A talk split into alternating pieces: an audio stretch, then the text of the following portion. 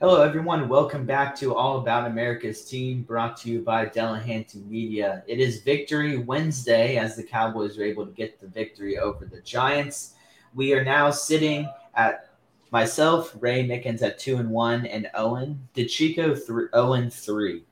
Um, just not shocking for some, not so shocking for others. But anyway, welcome back. Just happy to, to be here. just uh Welcome back to the episode. We got a lot to dive into. As promised, we will dive into the Bengals game at the beginning before moving on into some breakdowns of the New York Giants versus the Dallas Cowboys last Monday. But first, as always, Owen, take it away. What do you got for any updates or breaking news? Uh, so Dak, they're waiting for his um his recently hand or thumb that went under surgery to to the, the swelling to go down, and after that they'll kind of go into the next steps of him being able to throw a football and no one really knows when he's going to be back just because you have to wait until swelling to go down to kind of make a timetable. And also, Michael Gallup, a lot of people thought that he was going to be playing against the Giants, but he only practiced a few times last week and he said that he wasn't mentally ready yet to go in. And especially with Chris Godwin going up against the Cowboys week one and then being injured the last few weeks, um, he said that that really made him reevaluate his confidence in himself because the last thing he wanted to do was step out there and then pull something or re-aggravate his recently torn ACL.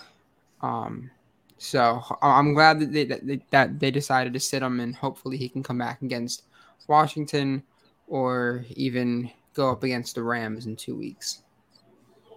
But I think beside also, um, Jayron Kearse should be able to play this or should be able to play this week, as well as McGovern. Who knows if Jason Peters won, won that job? But we'll kind of go into Jason Peters a little later in the show. But looks like besides Dak, everyone else should be having at least limited practice this week.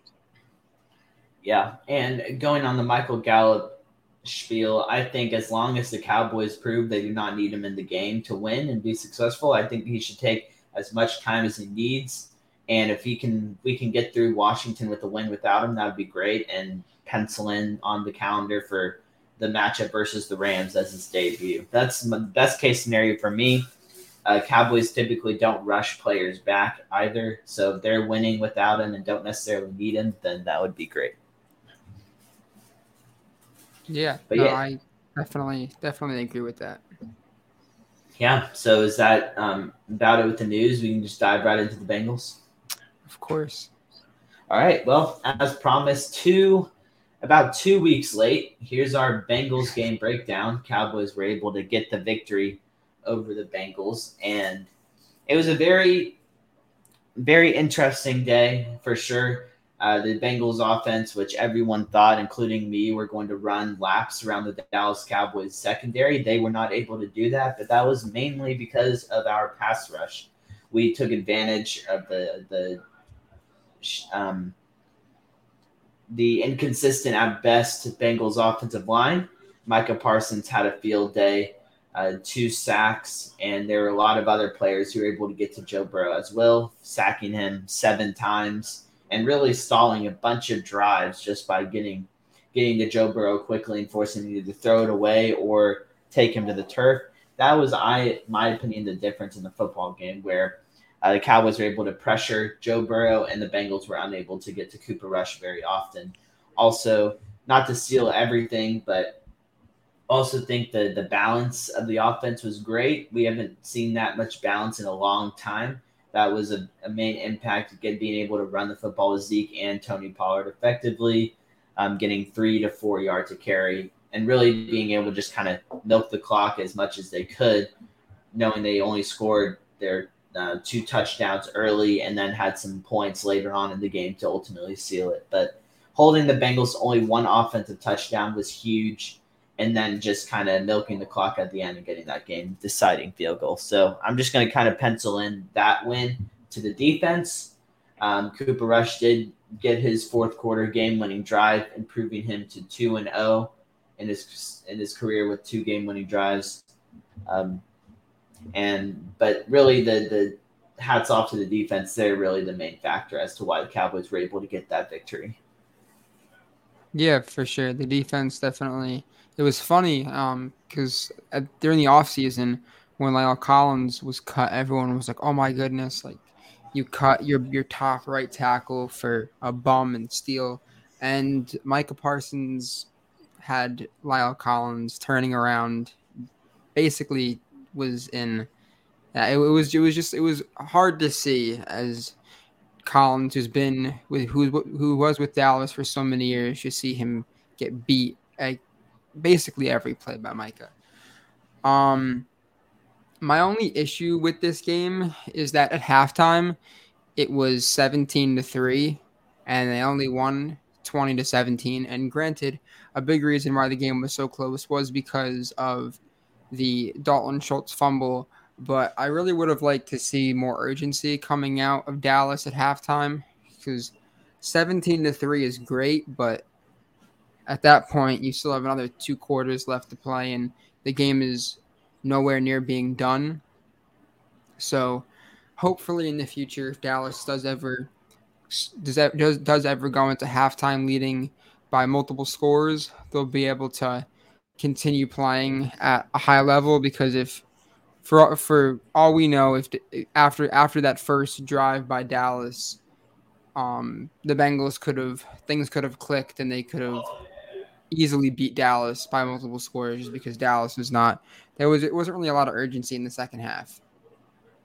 Um but yeah, the my, my other thing that I that I wanted to say about this game was that going into it, a lot of people were saying how like Ray you said that Bengals were going to win by a lot and that Dallas didn't really have a shot and then it, it's funny because after that game like now people are like oh yeah like the Bengals like, like are they going to have a, a Super Bowl like second year slump and it's just I I wish for like teams in general um like the energy that, that like the hype that you that you give them in the beginning going into the week you keep that same level of hype going out um just because just because the Bengals lost doesn't mean that the Bengals aren't gonna be able to figure things out. Their offensive line they have a lot of new pieces.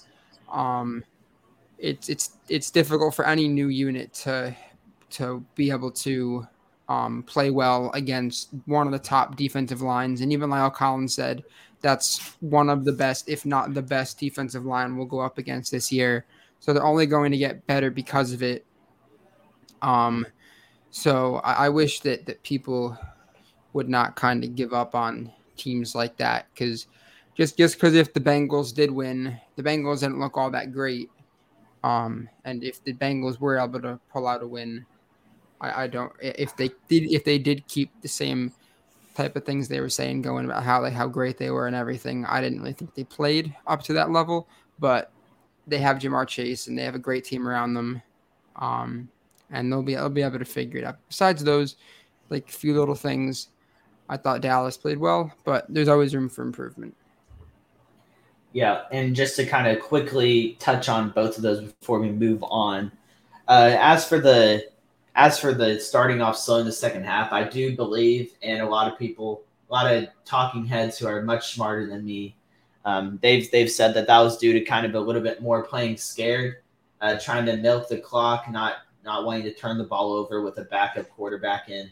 Um, I think their offensive, their um, their mindset after getting two quick touchdowns and holding the Bengals to three points in the first half I assume in the I assume and it showed on the field that in the locker room there was a conversation that was made or that was had like let's just keep playing great defense, let's milk the clock. If we score, great. If we don't, we're milking clock and let's get out of here. And ultimately, that was a good game plan because they won. And really, the Bengals only scored, um, I believe, they might have had two touchdowns, but they scored a late touchdown to tie it. And then uh, Cooper Rush led the field goal drive to ultimately win. So the Bengals were never they never led in this game. They tied it up very briefly at the end, other than starting the game tied 0-0. So ultimately, I mean, it would have been great if they were to you know score a touchdown in the second half, but I don't think they were they were um, running plays to score. They were just kind of running to get out of the game, and maybe that shifts if Prescott's in. We don't really know, But uh, that was my opinion on that. And then as to the whole mindset of people switching up their their um, opinions on teams based on one victory. I mean, you kind of did the same thing week one after the Bucks game.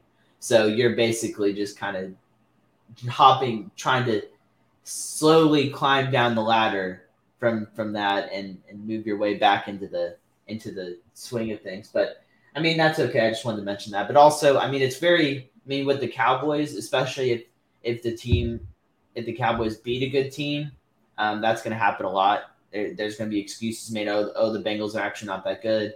Blah blah blah. And I mean, really, all you have to really say is the Cowboys were able to get to Burrow, pressure him, sack him, and that really stalled the the Bengals offense, which is a lot of big plays down the field. And if you can, you know, bust up those plays by getting to the quarterback quickly, then they're not going to be able to hurt you deep.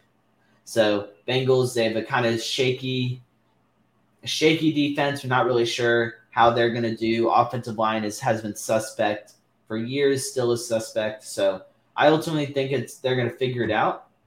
Um, but Cowboys just got him at the perfect time early on in the year. I think.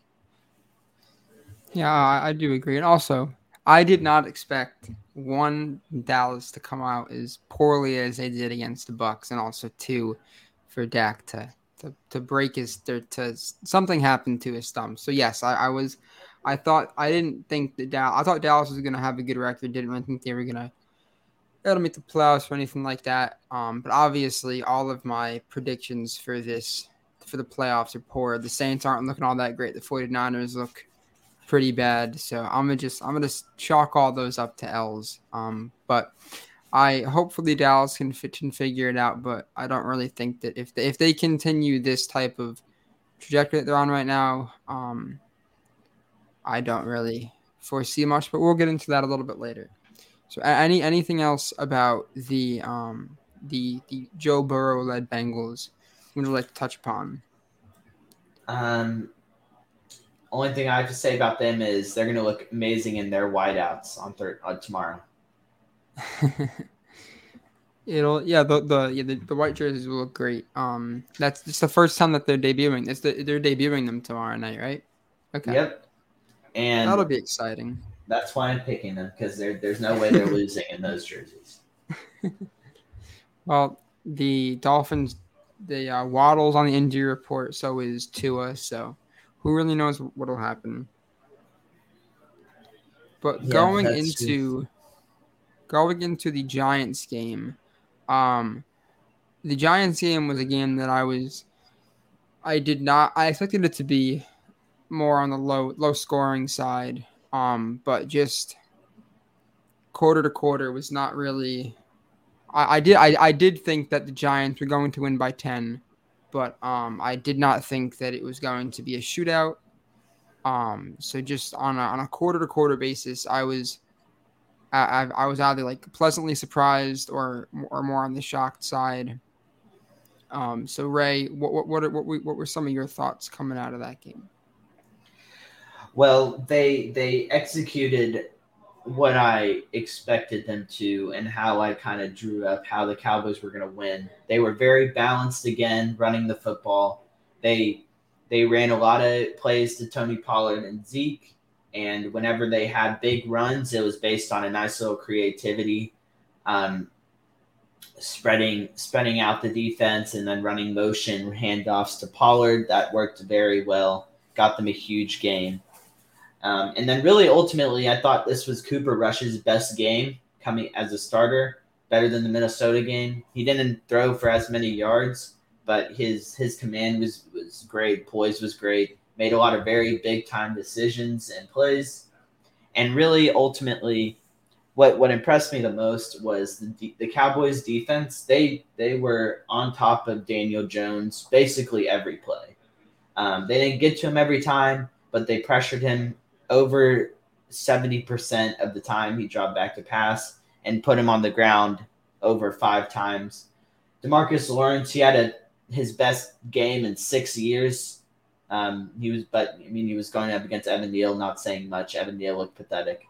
Um, not to take anything away from Demarcus Lawrence, but uh, that was just kind of what he was. That was those were the cards he was dealt. He executed, put Daniel Jones on the ground more than three times. Really nice to see someone else step up other than Micah Parsons on the defensive line. And really shows how great they can be if they have everyone stepping up and getting to the quarterback. Um, once again, running back or the running defensive line when it comes to the running game, um, they gave up that one big play to Saquon, and Saquon took it to the house. And really, that was the, the turning point of the game where it could have gone two ways. I remember Owen texted me after that play and said, Game over, Cowboys are done. And I think I responded with, Relax, there's still plenty of time left. Maybe I had said, maybe I said terrible defense, blah, blah, blah. I don't know. But I was thinking there's still plenty of time. And from that play on, the Cowboys outscored the Giants 17 to 3, scored 17 unanswered points, two long drives, one touchdown pass to CeeDee Lamb. And um, Cooper Rush got his third game winning drive and third win. So ultimately, what I've seen from Cooper Rush is that he's not going to be spectacular like Josh Allen or Mahomes or Herbert or, or Lamar Jackson, but he's going to make the plays when when they need to be made and and he's going to if, if he gets down in a very small sample size, but if if it's a one score game or if they have a position to go and go and win, he's perfect in those situations. So that impresses me.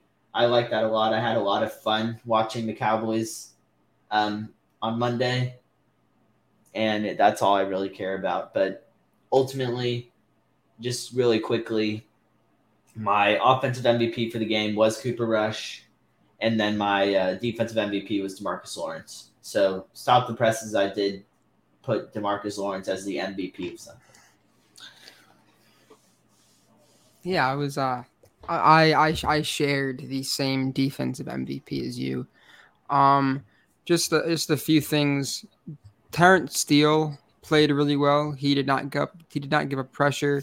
And then Tyler Smith, he did have two penalties. He had a holding, and then I believe he had a false start.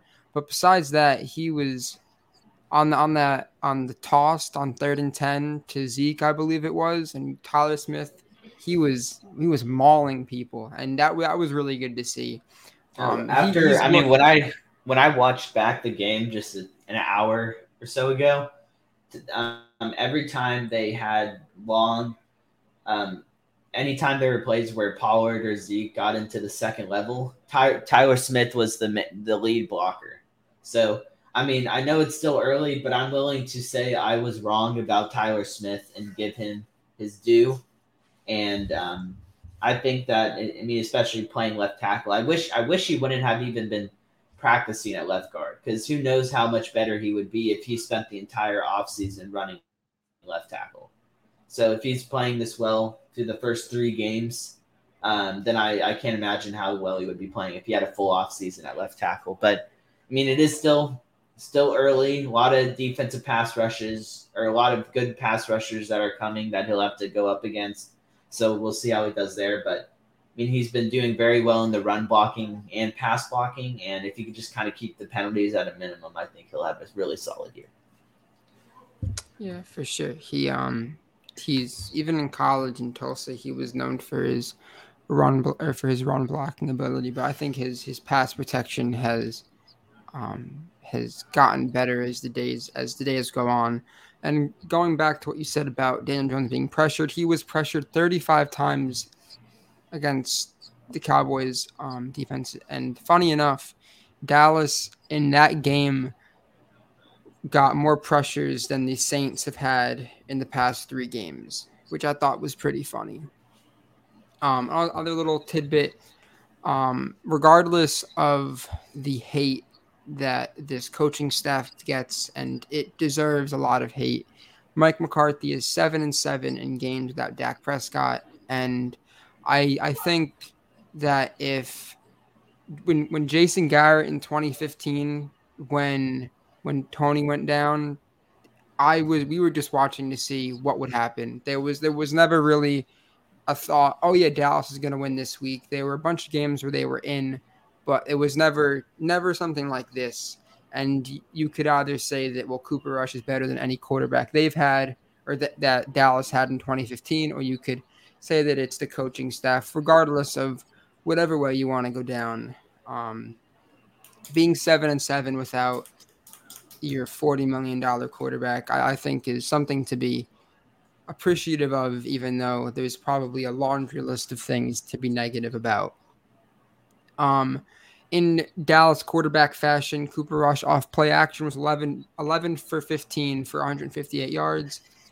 And then you had the big drop by CeeDee, which after that drop, I was I was stunned just because for if especially when you're the number one wide receiver, along with wearing number 88 for Dallas, having a big drop like that um, was shocking. But thankfully, he redeemed himself as the game went on, um, which is something that I was I was pleasantly surprised by. Um, they used him a lot in the second half after the Giants kind of came back, and to be able to see CeeDee really put up wide receiver one numbers and really have his this was like his coming out party. Like granted against the Giants, but um, it really showed that he is. I think this was probably the first game with him as the bona fide number one that he was able to to really step up and do something.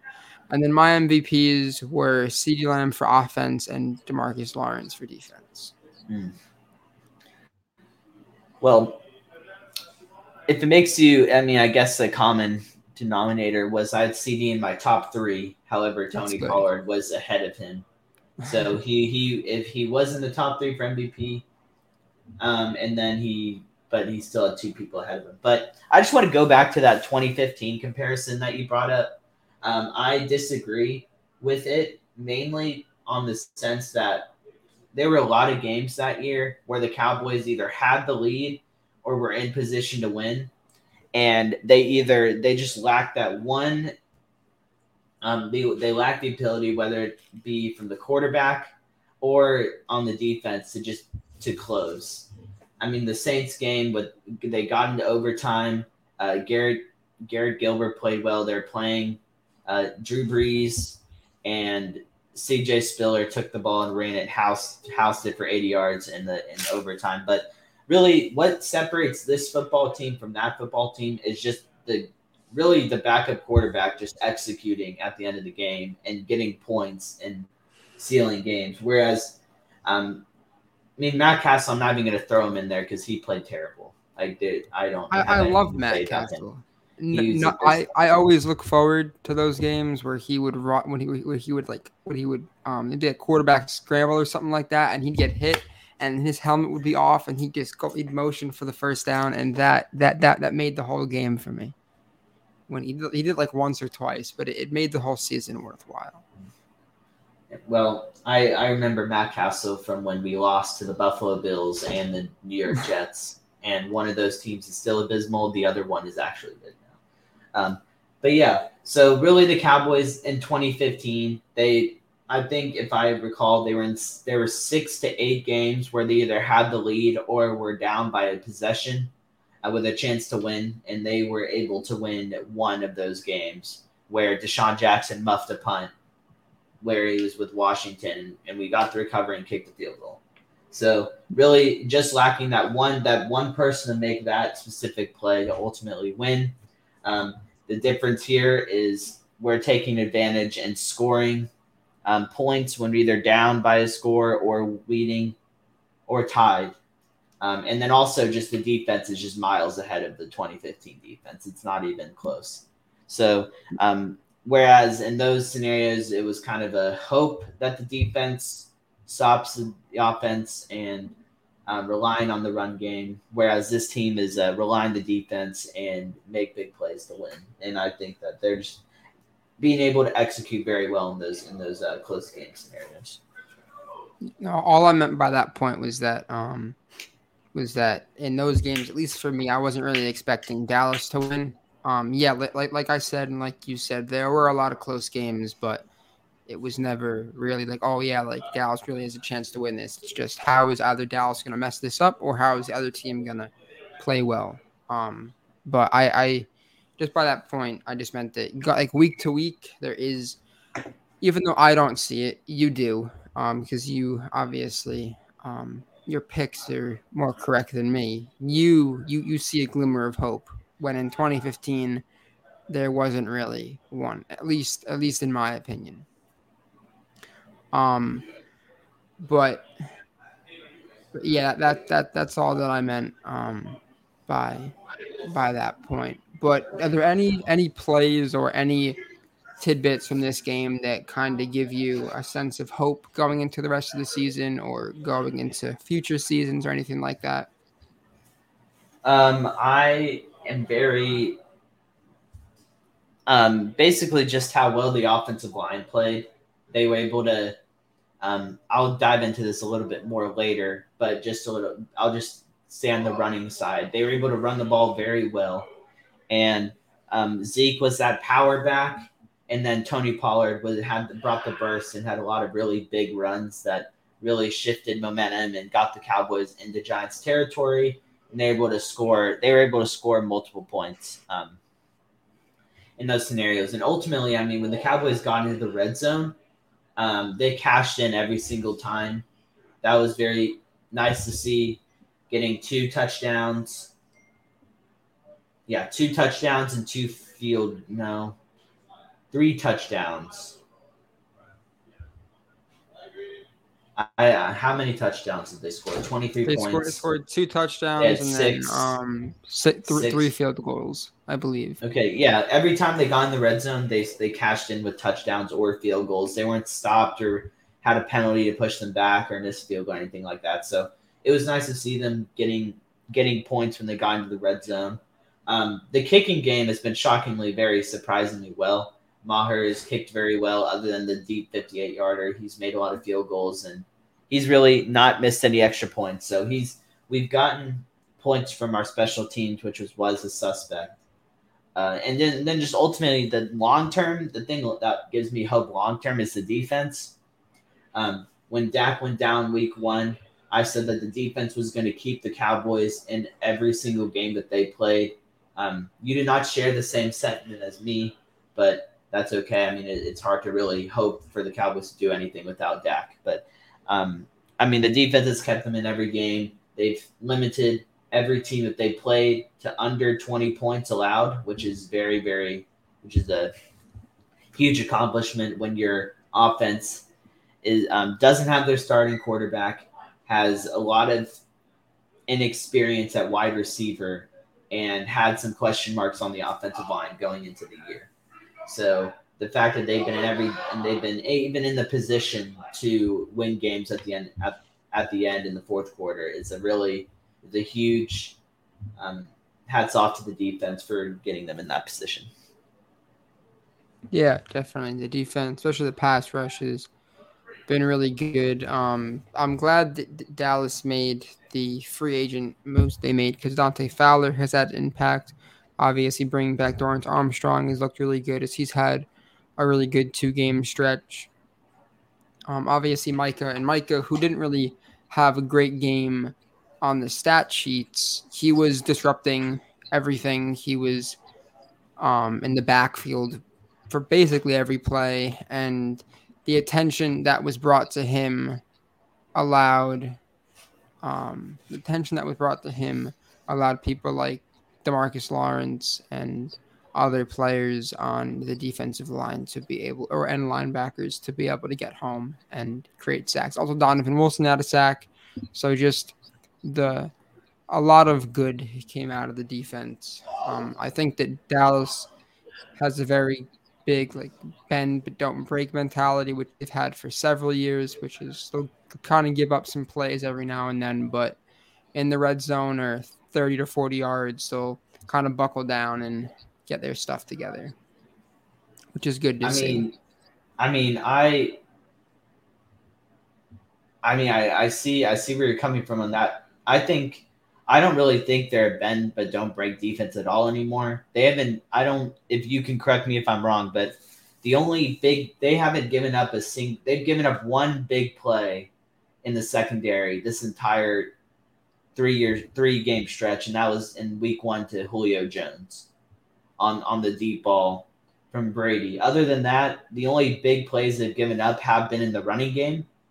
Um, the secondary has done a great job limiting big plays, where that was kind of their weakness last year, where teams were getting a lot of big plays. Um, that I think that comes from the defensive line getting home a lot more consistently.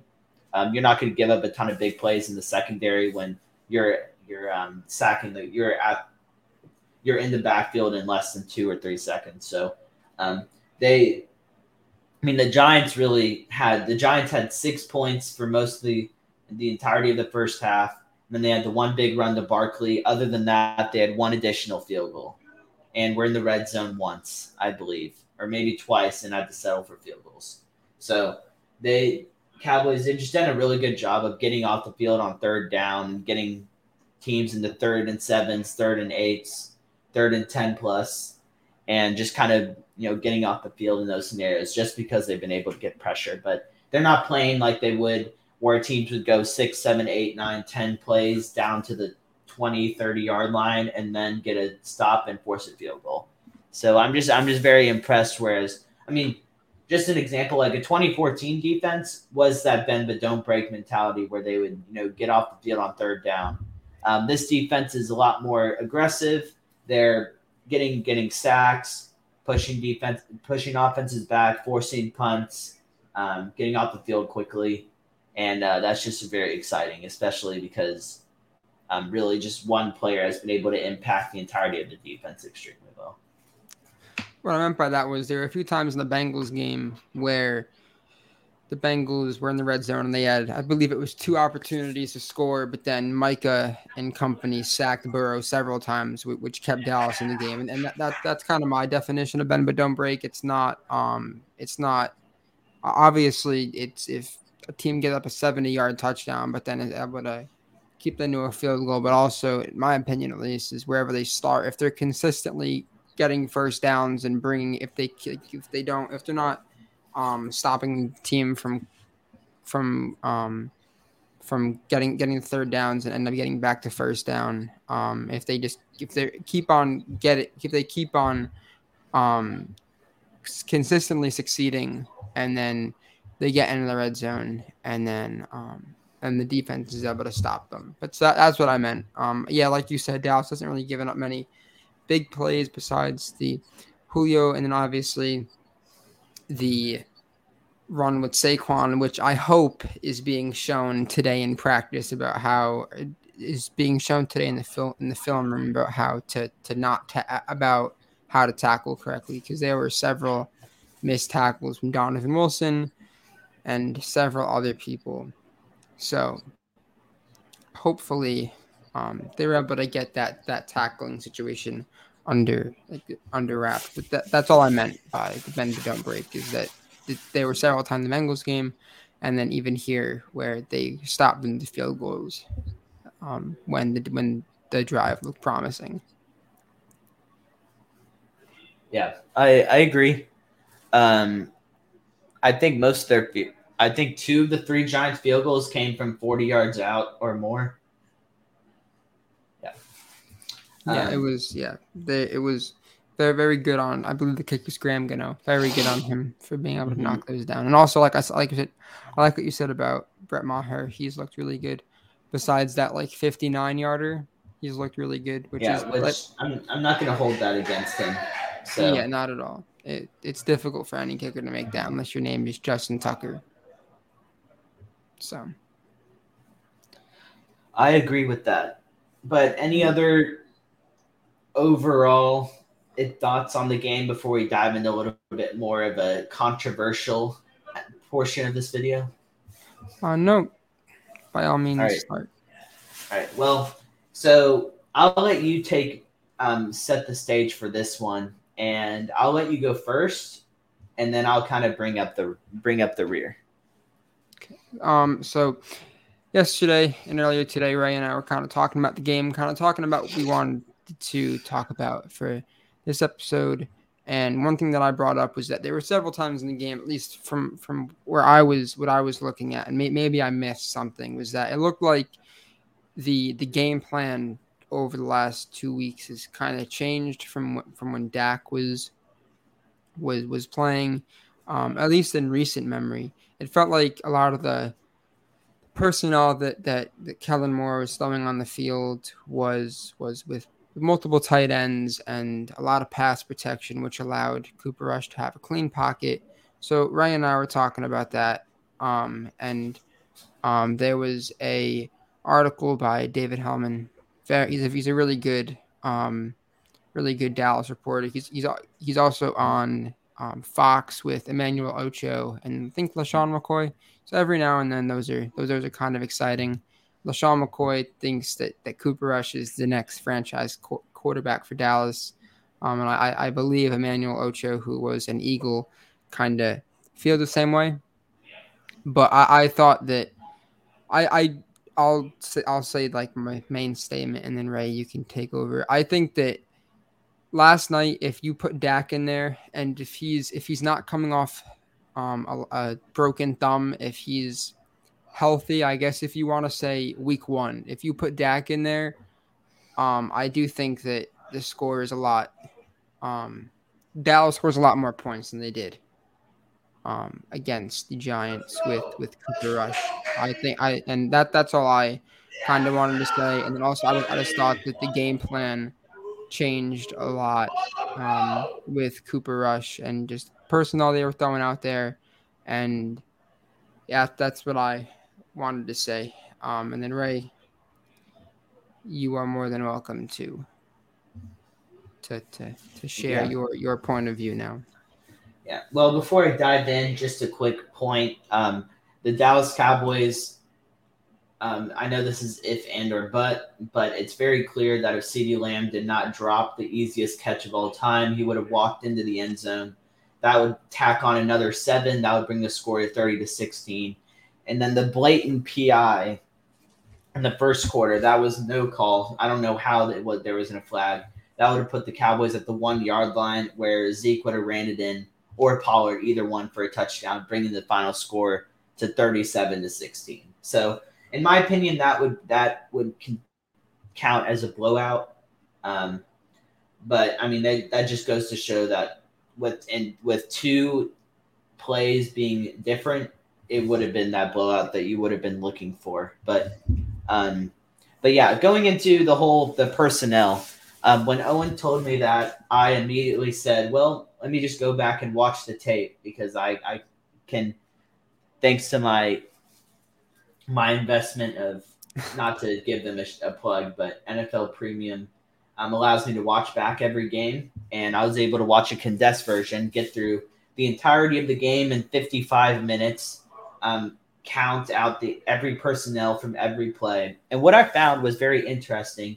The Cowboys did line up in a lot of two tight end personnel um, with seven, six to even to even nine blockers, but most of the time they were in those seven, seven to eight blocking fronts. They were running the football. So every they would stack the bot, they would stack the offensive line and they would hand off to either Zeke or run Pollard in from a motion or toss it to him, either one. And what what the article did not mention was that the Cowboys would did go back to their traditional four wide receiver sets, one running back, five block, five offensive line linemen, and they were able to block and protect Cooper Rush very well. Um, what I what I got from the game plan from watching it back is the Cowboys were really adamant on keeping a balance a balanced running formation. One second.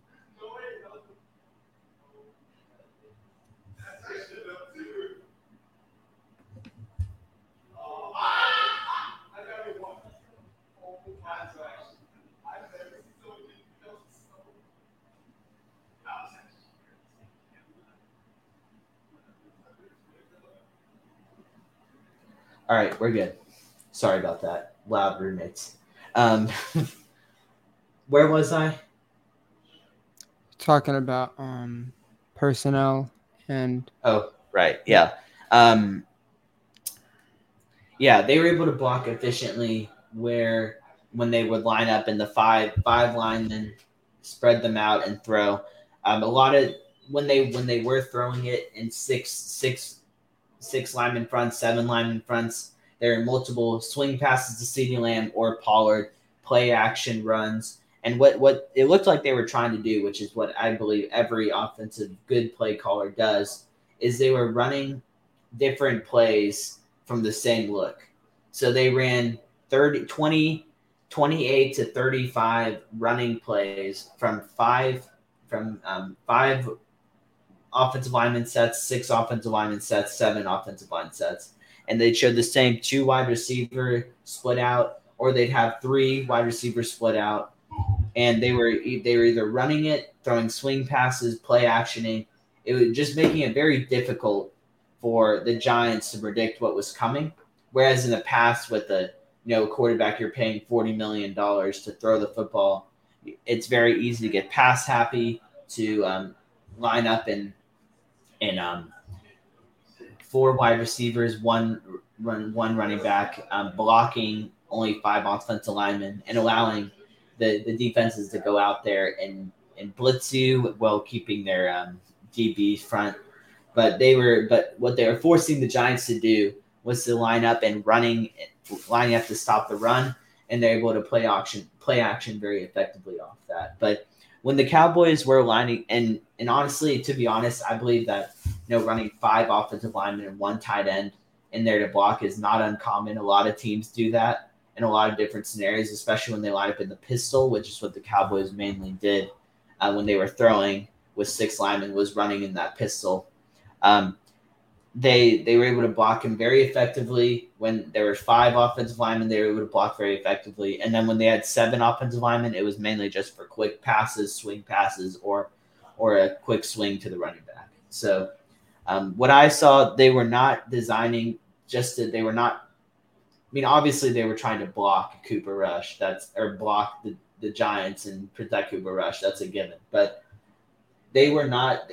Kellen Moore did not design the game plan and stack it just to protect Cooper Rush on the passing game. There's a lot more overall um, by what he did. And ultimately, it's what any good game, good play caller would do: is design your passes and make them look like runs, make your runs look like passes. Um, and what I think, and I'm not gonna, you know, give Kellen Moore all this praise for for being competent and calling plays that look like other plays because um, what what they've done in the past with Dak is they try to throw from the same formation every single time, and it gets very predictable. So my hope in the future is that the Cowboys stick with this when Dak comes back, not get pass hop happy, not think that Dak can do something he has proven he can't do, which is um, throw a ton of times and be consistent and just keep this and keep this balanced running game like the West Coast offense in San Francisco and Green Bay and basically everywhere they run a West Coast offense where they design pass plays and run plays. So that was my take from it. I did not think that the main design of running seven people in at offensive line was to protect Cooper Rush. It was just to disguise pass plays and run plays, as as many good offensive coordinators do. That's fair. I I saw several clips of um the tight end Ferguson that was drafted from the fourth round, um, and Hendershot blocking Thibodeaux and just trying to chip him. So yeah, so it was kind of like a block and release, like like mentioned earlier.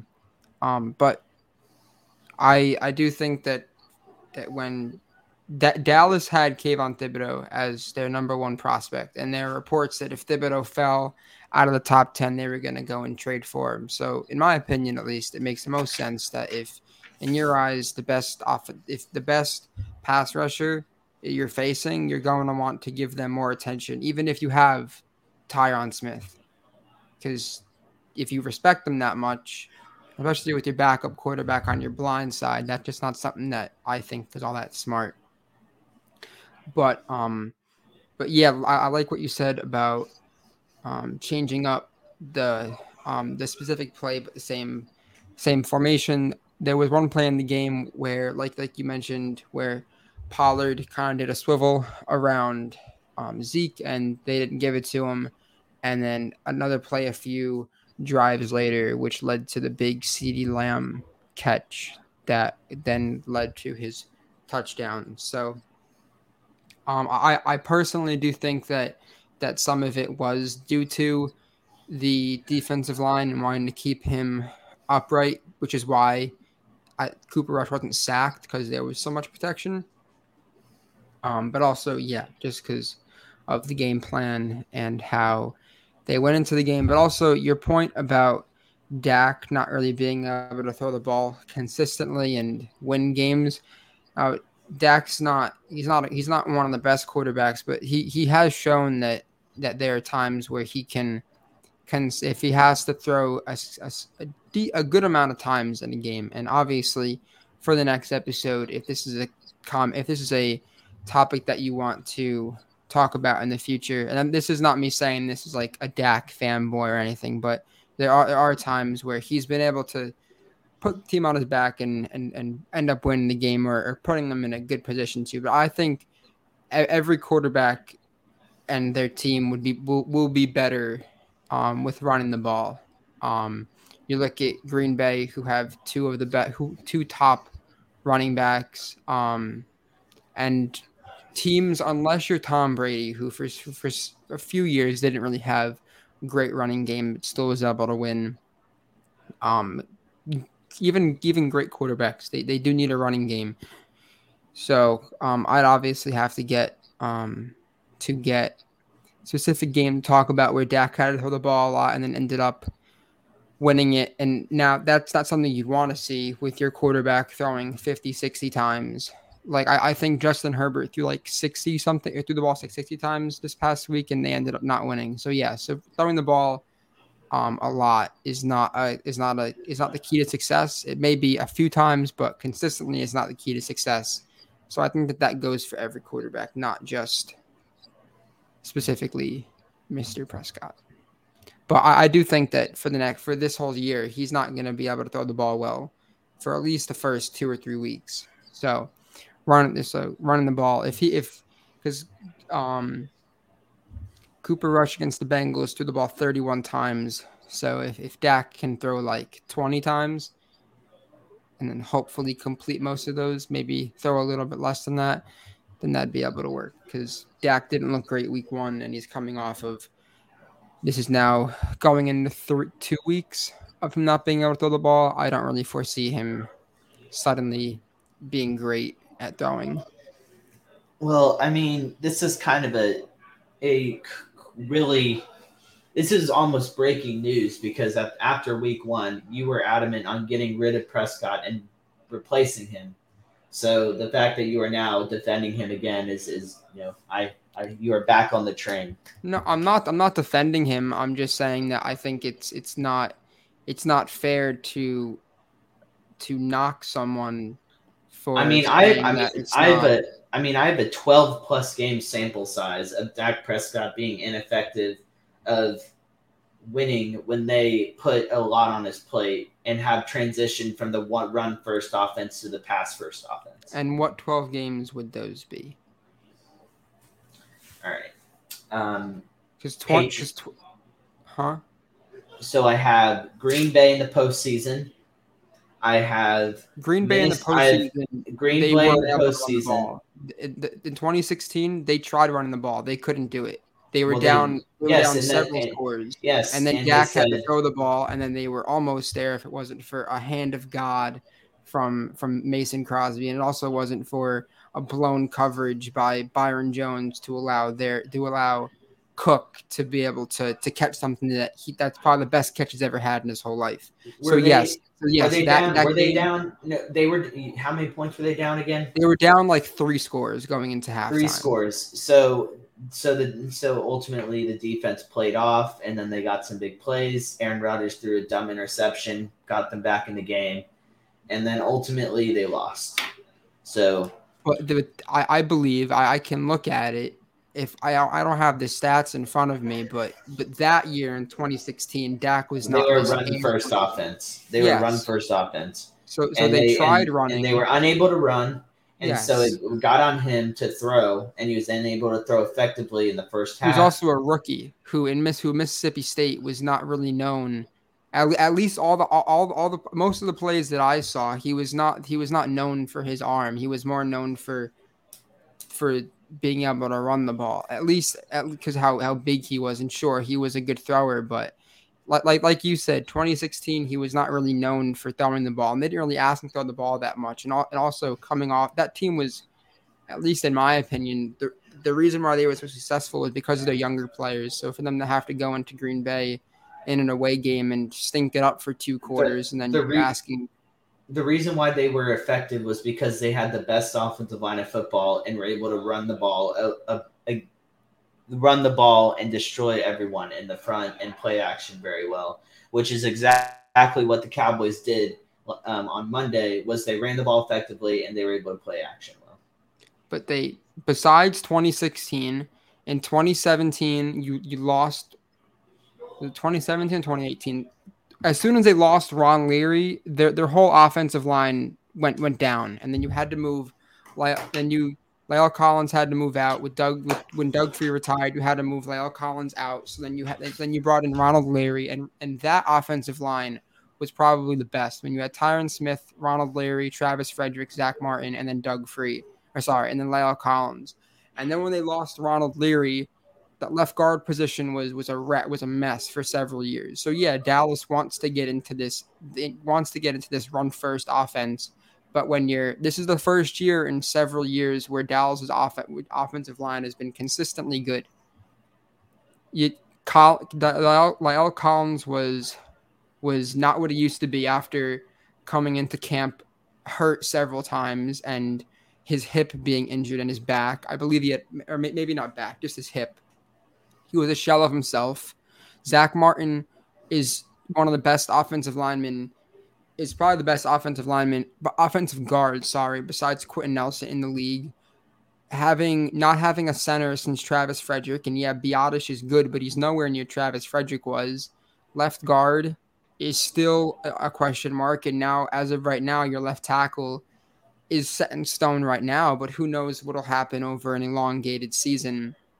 So it's difficult to want to consistently run the ball when your offensive line does not have the ability to. I think that a lot of people, when they look at Dallas, like, oh yeah, they're one of the best offensive lines in the league, which is why, which is something that I think people kind of think is, oh, like, oh, 20, 2016 offensive line's the same. No, it's it's far from it.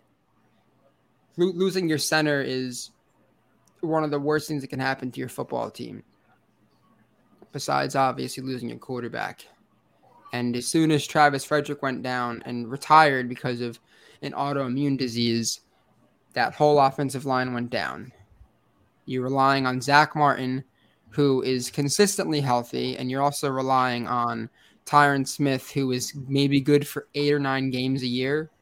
And then you're you're asking La'el Collins at right tackle, who was good, but but after his after his hip was injured, is nowhere near he was nowhere near he was, and so yes, you're obviously going to be relying on your quarterback a lot more when your offensive line is Swiss cheese and cannot run block to save their lives.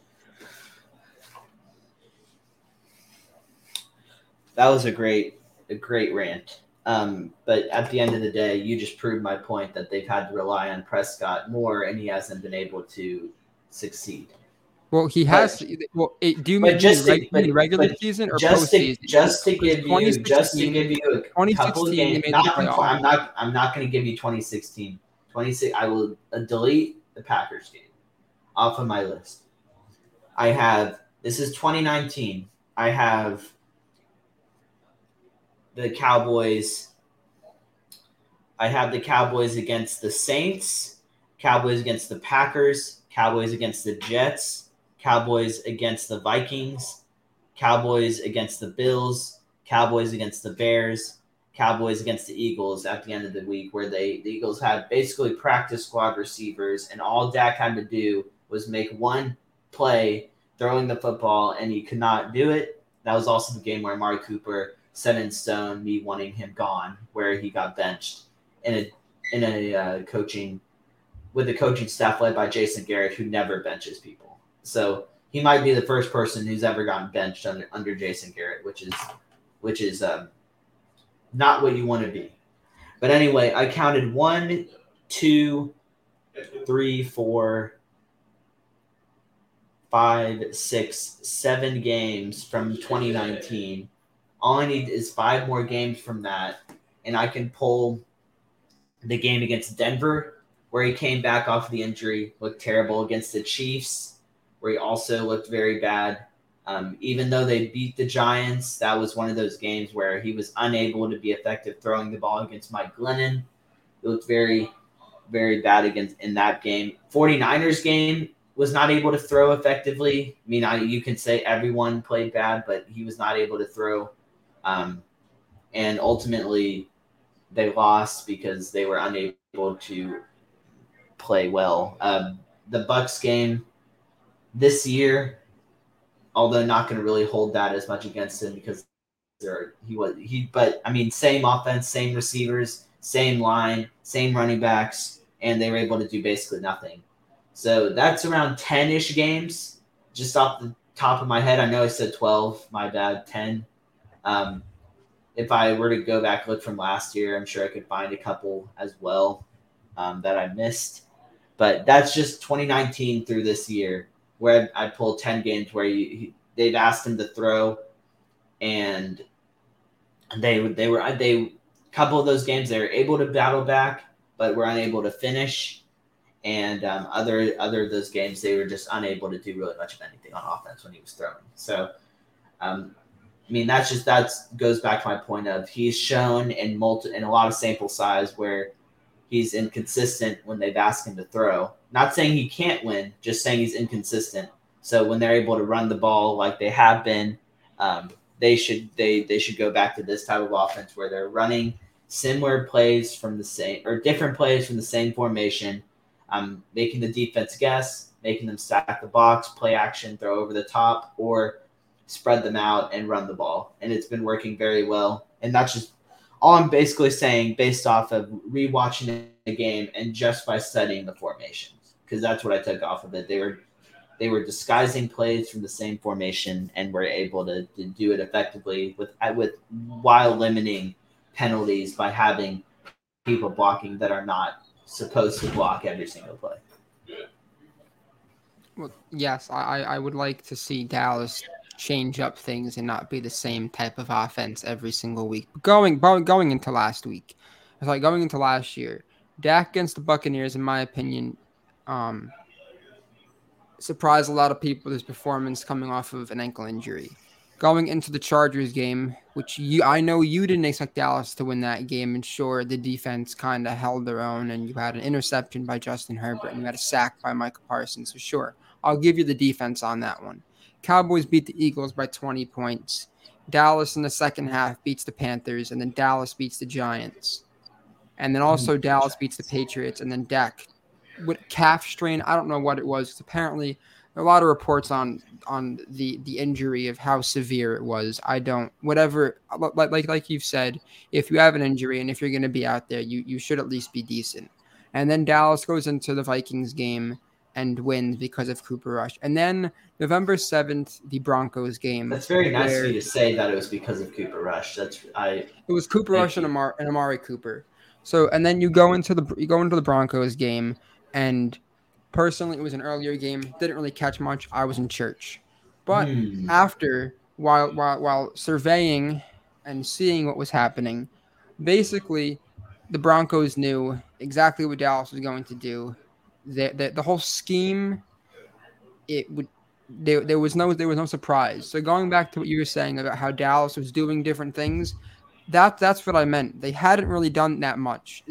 Their their type of motion and surprise week one was a double reverse, which completely blew them blew momentum away. So yes, I would like to see a similar type of game plan to Dak, but don't limit it as much. Dak can do more with the offense, and that's not me saying that I love Dak and that he's this great quarterback, but he has more intangibles because Cooper Rush was an undrafted free agent and Dak was a fourth round pick. So you'd expect more out of a fourth fourth round pick than a UDFA, unless your name is Tom Brady or Tony Romo or the other plethora of UDFAs who are great. So then you go into the other games like the Raiders, like the Falcons game, which was not even a game. the Chiefs game, which Dak and company had at least 45 chances to win that game, they didn't, just because of vanilla Because of who? offense. Because of Dak and because of the because of the vanilla offense. So I just I just have a quick question. Why do you think Coop, Kellen Moore, other than Mike McCarthy yelling at him, because I don't really that. Why do you think the Cowboys were running pat um, pass looks most of the time and throwing the ball a lot You mean you mean last week or you mean sorry in um, general? Monday in gen in general, Dak? and since Dak got paid forty million dollars, two hundred plus million overall, why do you think the Cowboys have lined up in, in pass packages with Amari Cooper, CeeDee Lamb, and Cedric Wilson as their receivers? Why why do you think that they were doing that? I, Is I it A is it A because they hate running the ball or B because they have a quarterback and weapons at wide receiver and thought that they could beat people throwing the ball? I'll, I'll take I'll take C. I think that it was because your identity is running the ball. Every team's identity should be running the ball.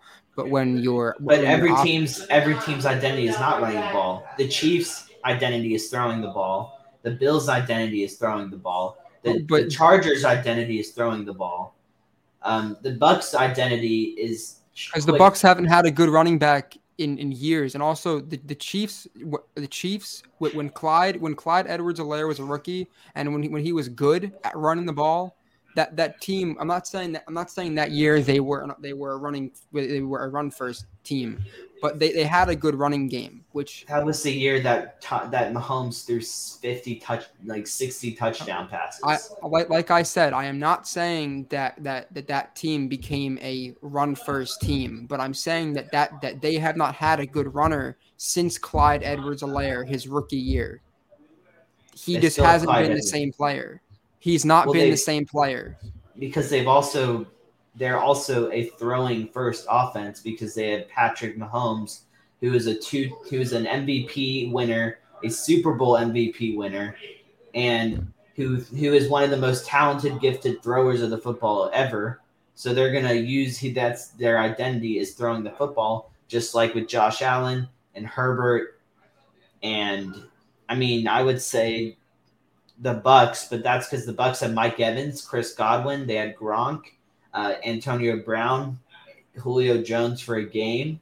Um, like they were, they threw the ball. I mean, they they didn't run the ball very well, but they also didn't attempt to run the ball that much. Most of their running was consisted of running back checkdowns.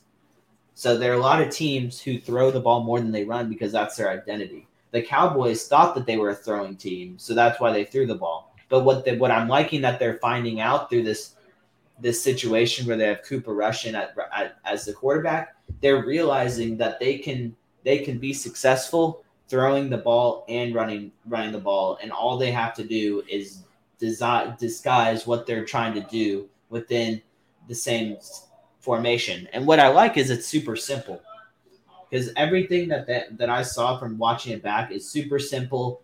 They're either in the pistol with seven guys blocking, or they're in the shotgun with five guys blocking, and they're able to do the same thing in different formations and and always stay one step ahead. And so that's all I'm saying is you're not a passing team.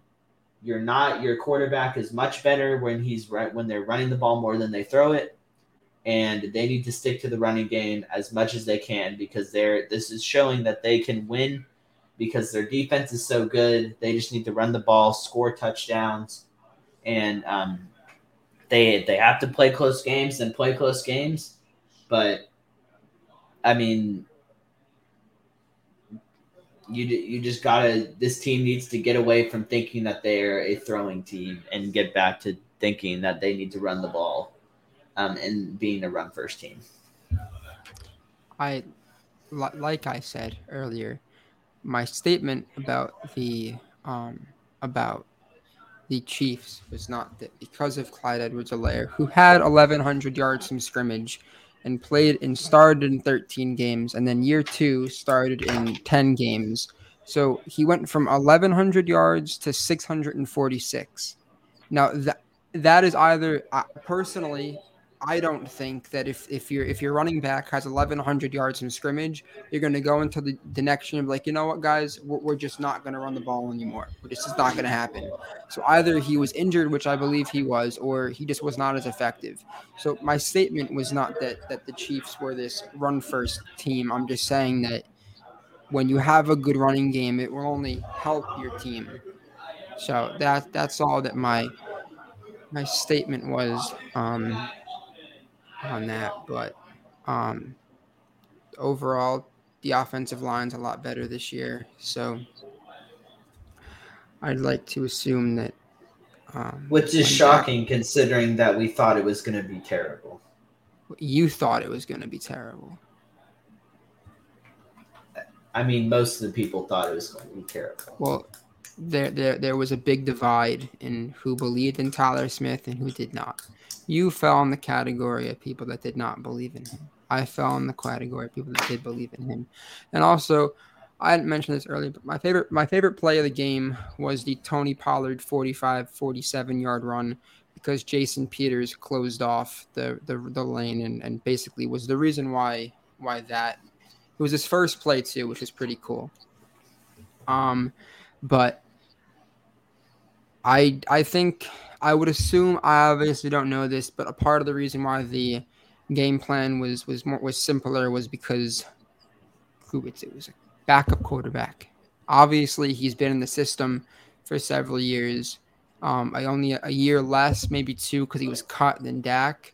But I I believe that um, with the backup, you kind of have to um, close the playbook down a little bit and dumb it down. And Cooper Rush, he, he's played well. Um, but yes, I would like to see a similar type of game plan for Dak, especially while he's nursing his thumb. But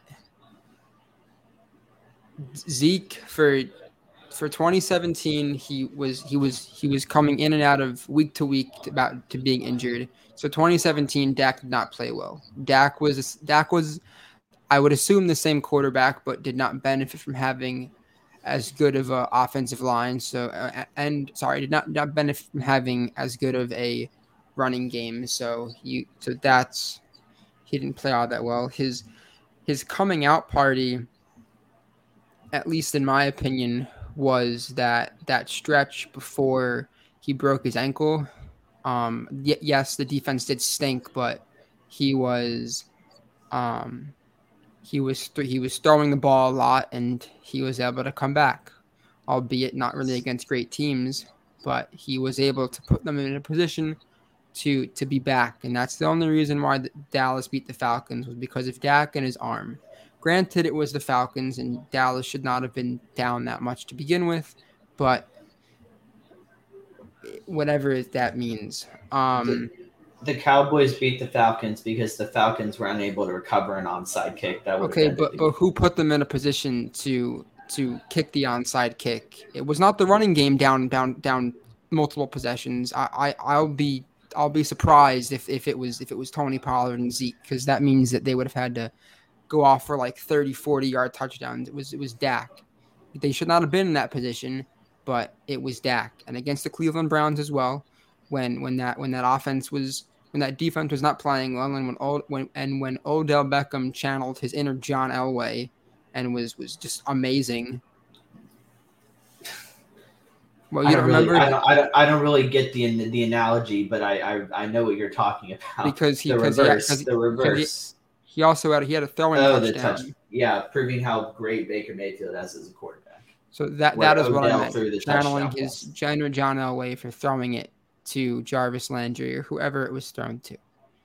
But Dak, even though they lost that game, they were in it. And then Dak breaks his ankle against the Giants, and they were in that game as well. Um, so and, he was and, injured, and they won that game. They won that game. Yes, but who put them in a position to win that game? It was not. It was not Andy because well, Andy did win the game, but but after that, Andy was not. I remember having a conversation with you about about Mr. Andy Dalton, and you were like, "Yeah, Andy is going to be the quarterback. Dak's going to lose the job to Mr. Andy Dalton," and then Andy Dalton lost himself the job to Ben DiNucci and to Garrett Gilbert. I think the reason why Ben Andy Dalton lost the job was because he got concussed. It was also because he was not playing well. No, it was because he was hurt. He did not lose I, the job to Garrett Gilbert he, and Ben DiNucci. He was concussed. He was concussed, and then he and then he, he came back, and then he didn't play well. He was concussed, and then he came back and did not play well.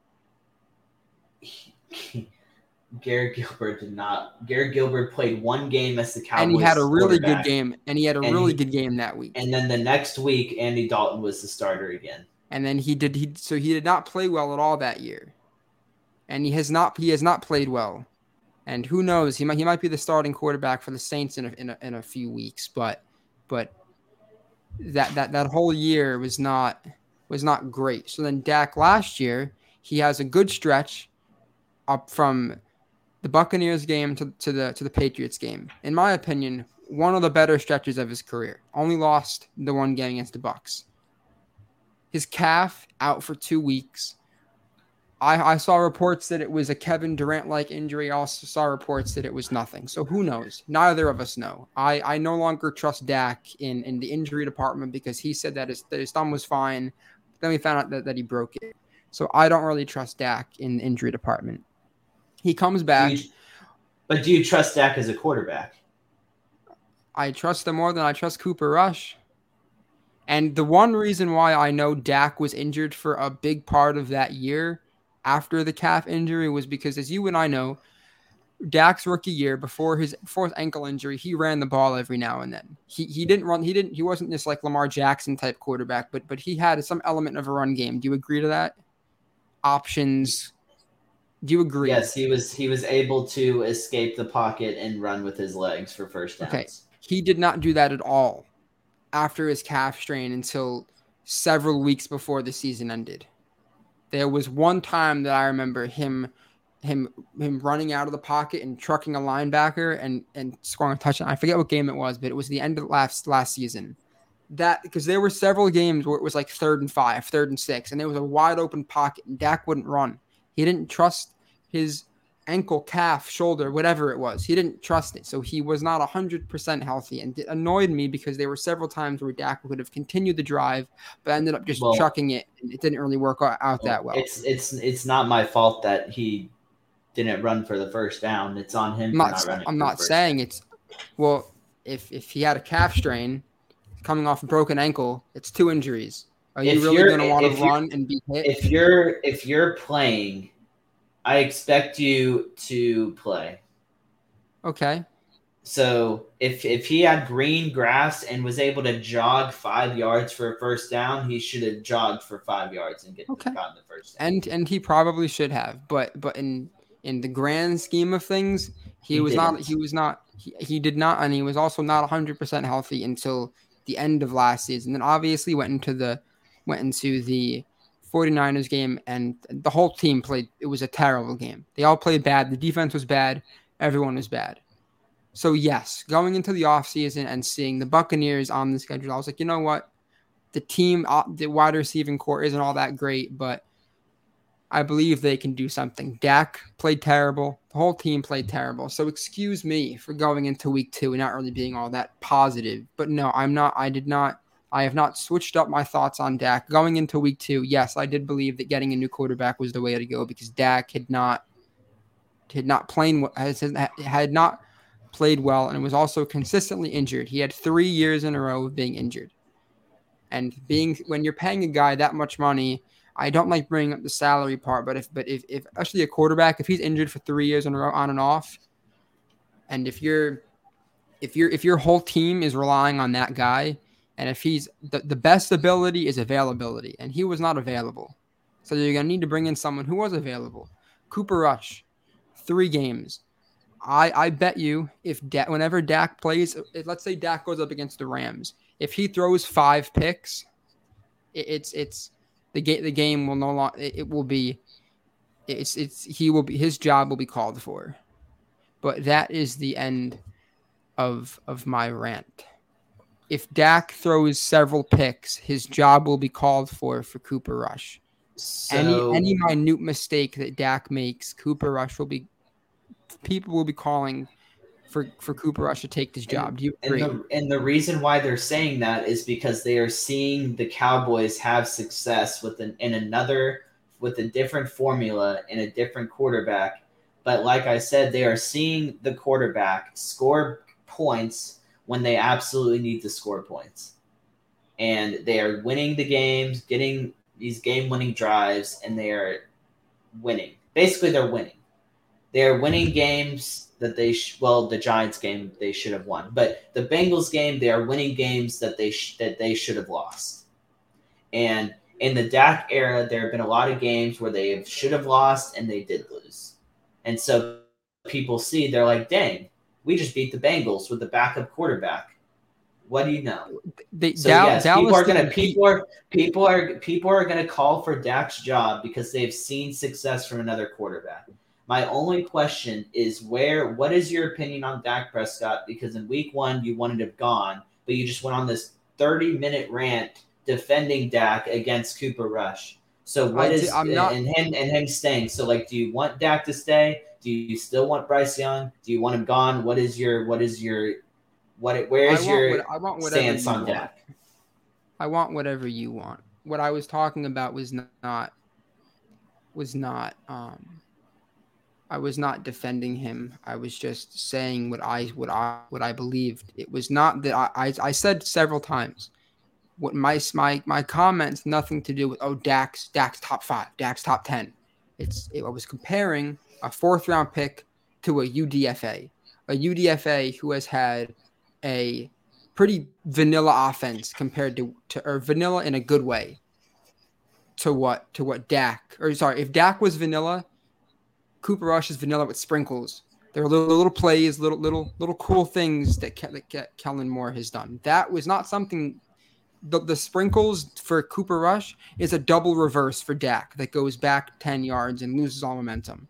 That's all that I'm saying. If Dak goes into this offense and if he stinks it up, okay, Cooper Rush, by all means, I am 100% for that. Bryce Young, sign me up. But you've already I, you've I, already given week one. You gave up on Dak. So are you back on the Dak train, or do you still want him gone? There, there was no train. I did not expect Kellen Moore to add this element to this offense. So as soon as Dak goes back in, he will obvi- he's obviously going to play. If he plays and if he succeeds, then then he can play now. But I would still like to move on in the future. But if he does not play well, you can move on now and put Cooper Rush in when you when you're when you're six seven games, and then go on. So so to answer your question, Jack, I've been I was I've been probably too high on him going into every year, to be honest.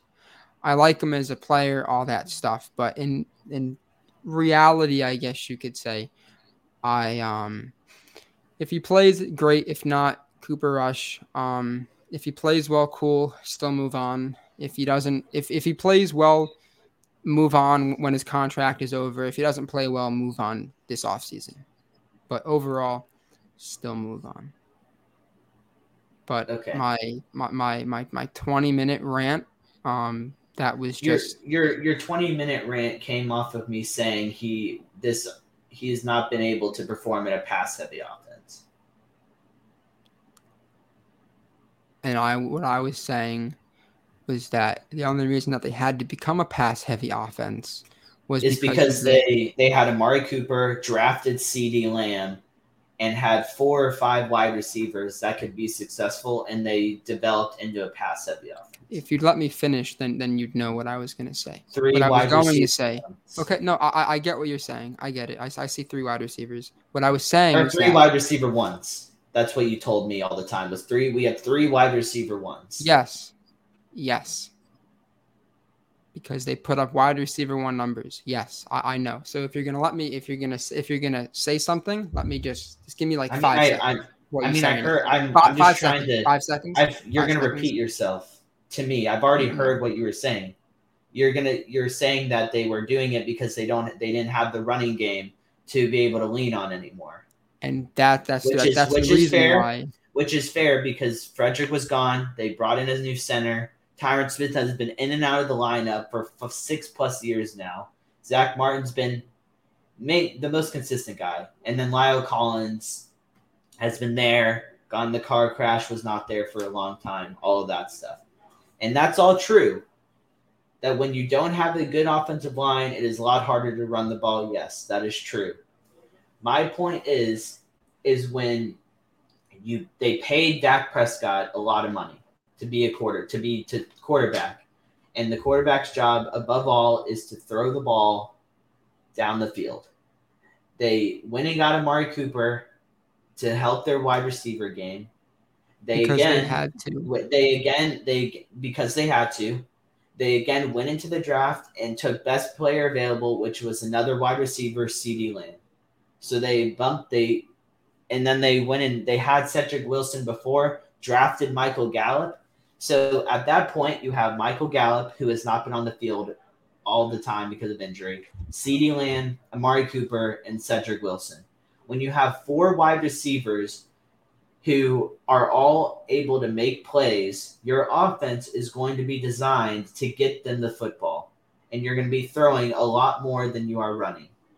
And they had success doing that against bad teams, but when they played good teams, they were a lot they were very predictable because teams were able to scheme for their the pass first offense. They weren't able to run the ball very well, so they were easily stopped. And now what we are seeing is that when the Cowboys the Cowboys are able, even without a lot of wide receivers and depleted in that department, they're able to they are able to run, they're able to pass effectively from the same formation as they are running it because they are making the defense guess. And that's what they haven't been doing for a long time because they were always they were either lining up in five wide or they were lining up in I formation and stacking it because they didn't have the personnel to block from five or six guys instead of eight. So that's all I'm saying. They were pass first because of their personnel. And now what they're finding is they can still pass effectively even with bad talent because they are they are now being a little bit more thorough in how they are game planning. And that's why it's been a blessing in disguise that they lost Dak because they are they are relearning that that sentiment. And I'm hoping that they do not go away from that because they Dak is a much better quarterback when he is not asked to throw the football a ton of times because he is not Patrick Mahomes, he's not Josh Allen, he's not Justin Herbert, he's not Joe Burrow, he's not Tom Brady. Yeah, but even Justin Herbert throwing the ball 50 times doesn't win. You lose to the Dolphins. So if, if you're gonna say that if you're gonna if you're gonna bring up guys like oh Yeah. Dak's not this, Dak's not this, but but Justin Herbert throwing the ball 50 times did, did he win or did he lose? Did, did the Dolphins beat the Dolphins beat or sorry mm. for Josh, Josh Allen? Did, did the Dolphins beat the Bills or is that not what I saw on my TV? The Dolphins beat the Bills because Okay. they they were able to a lot, because right? they because they are more balanced and they their defense made Ah. big plays in the red zone. I, I man, I, I must have missed that uh that Josh Allen um that throw in the dirt. I also missed the fact that, that the Bills had a chance to win because there was a, a punt that was muffed. And then you always tell me, you know, you make that type of money. If, if you have a chance to win, you better make it. And I, I don't think Josh Allen got did it. So if you're gonna bring up guys like that, He and then say, didn't. oh, He Dak's didn't. not this.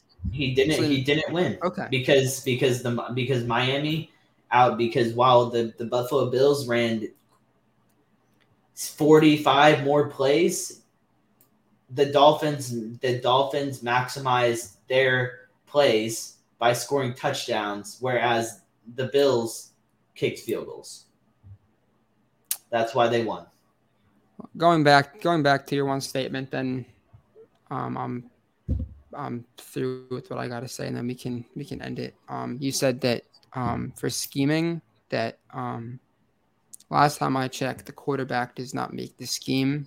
So for you to not make the say so for you to say that stuff about like and you mentioned I forget what what the what the quote was um that it wasn't working and then like this is working. Um Dak doesn't make the scheme so I don't I don't think that it's and also the the whole like the whole four wide receiver thing there were several times where where where Dalton Schultz was out on a bootleg. There and also with um with Blake Jarwin they still had their two tight ends out there, even even with even with Amari Cooper and Michael Gallup and Lamb. Um, they just they they they wanted to run the ball, and Zeke got a thousand yards last year. It was like a thousand and one, and Tony Pollard didn't get all that, didn't get a lot of rushing, didn't get a lot of rushes. But that's all I got to say. I'm probably, I'm sure we could probably go into more, but I don't want to go into any more any more rants about uh, how Dak is this upper echelon quarterback. So, but it was a good question. It's a very good question. Yes, it was a good. The question was. But thank you everyone for listening. Uh, you can find us on Twitter at America's Team, capital P, capital C, and thank you for tuning in. Um, and after the game, or, or closer later in the week to the Commanders game, we will be posting a a um, pregame to that and kind of our thoughts into that game. And hope we thank you for listening, and we hope that you continue to listen in the future. And uh, Ray, anything else you want to say before we say go Cowboys? Nope, I'm good. All right, go Cowboys, y'all. Enjoy the rest of your week. Yeah, let's enjoy being two and one. Get three and one later.